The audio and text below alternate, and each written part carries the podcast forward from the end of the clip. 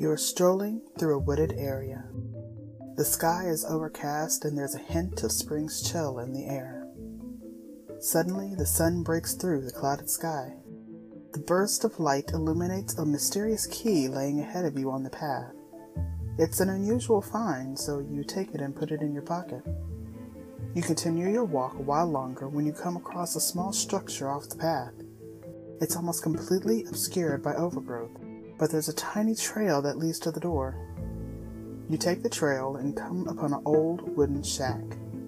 You walk around it, examining all four walls before returning to the door. It's not much bigger than a door on all sides, maybe four by four feet.